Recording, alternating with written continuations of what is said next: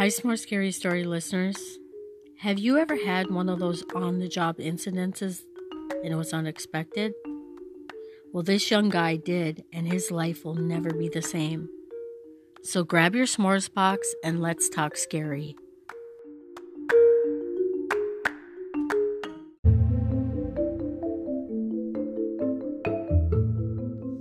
I'm 27 years old and I've been working at a hotel for three years now. So you can imagine how many things that I've seen in here in that time. I started out as your run of the mill bellboy, but when the opportunity to fill in at the front desk came up, I took it. Then, a month later, when a manager's position at the front desk came available, the managers gave it to me.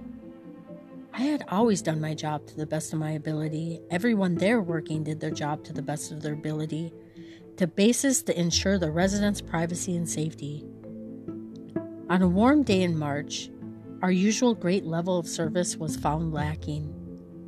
Because my assistant and I had checked in one of our guests an hour earlier than normal, and the other guest gentleman had been in his room since the night before, apparently getting very drunk.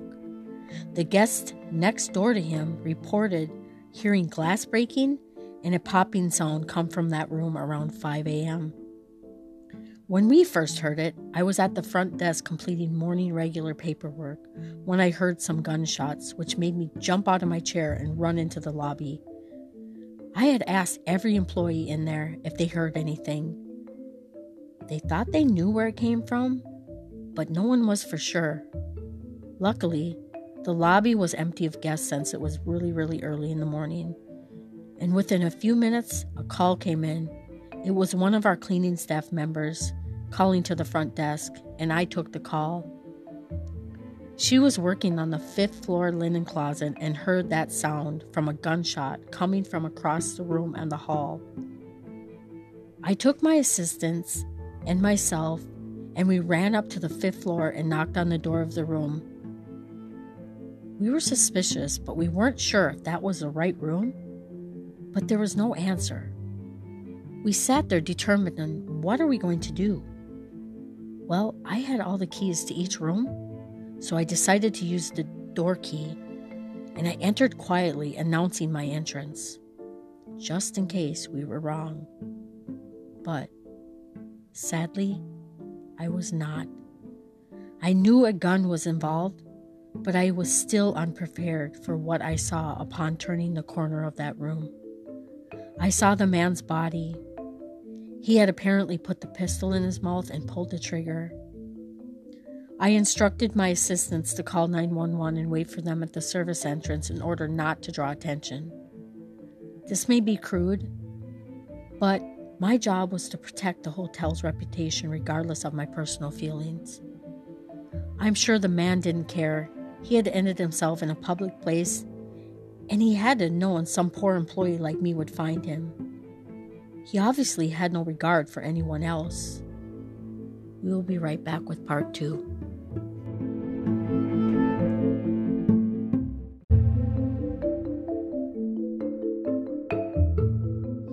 People do die in hotel rooms on a regular basis, and it's way more common than what you think. So the police and paramedics were familiar with our practices. When they arrived at the room, they did their job, and the paramedics took him away they gave us the okay to clean the room, and within an hour, it was cleaner than it was before. And like I said, we were very well adversed in cleaning up after the deceased. I was a little bit shaken, but I did my best to stay composed. I was in a position of leadership and I didn't want to let the situation get out of hand. I left the morning cleaning crew to continue working, and the rest of us had a short meeting in the office. We continued to air out our concerns, and that lasted for about an hour, and then we all returned to our normal routine. But around 11 a.m. that same morning, I received another call from a housekeeper. She was obviously very upset through her tearful words. She told me that she entered the room to clean it on the sixth floor and she found a man that appeared to be dead on the floor. I'm sure you're thinking the same thing. No way, you got to be kidding me. This time, I called the cops myself. They didn't have to be asked, because this time they entered through the service entrance once again and they met me in the room. I guess they were a bit suspicious about the circumstances because the same detective and cops arrived to investigate the scene. I left the room. I left them to do their job and I tried to go back to work. But I started having panic attacks. I was getting too nervous and confused. No hotels have had two unrelated deaths in the same day.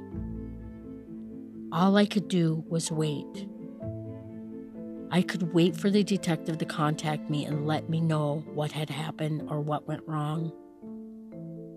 An hour or so later, the detective came to my office.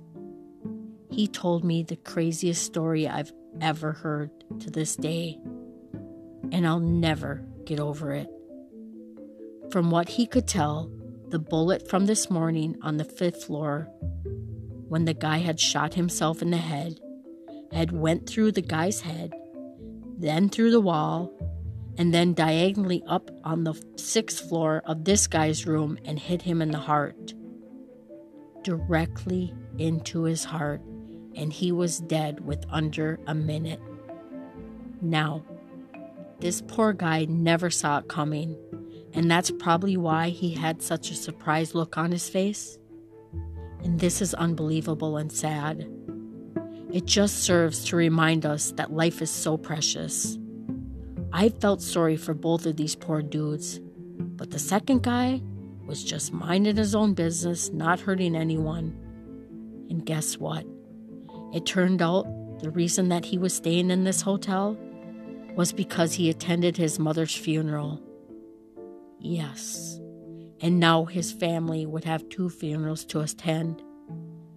The guy who ended up being the cause of this mess was a local guy that had just lost all of his savings that he invested in a scheme. The officer that found his body said that he probably did this to avoid his family or friends or children from finding him. If there's someone special in your life, perhaps you may want to try and express your love before it's too late.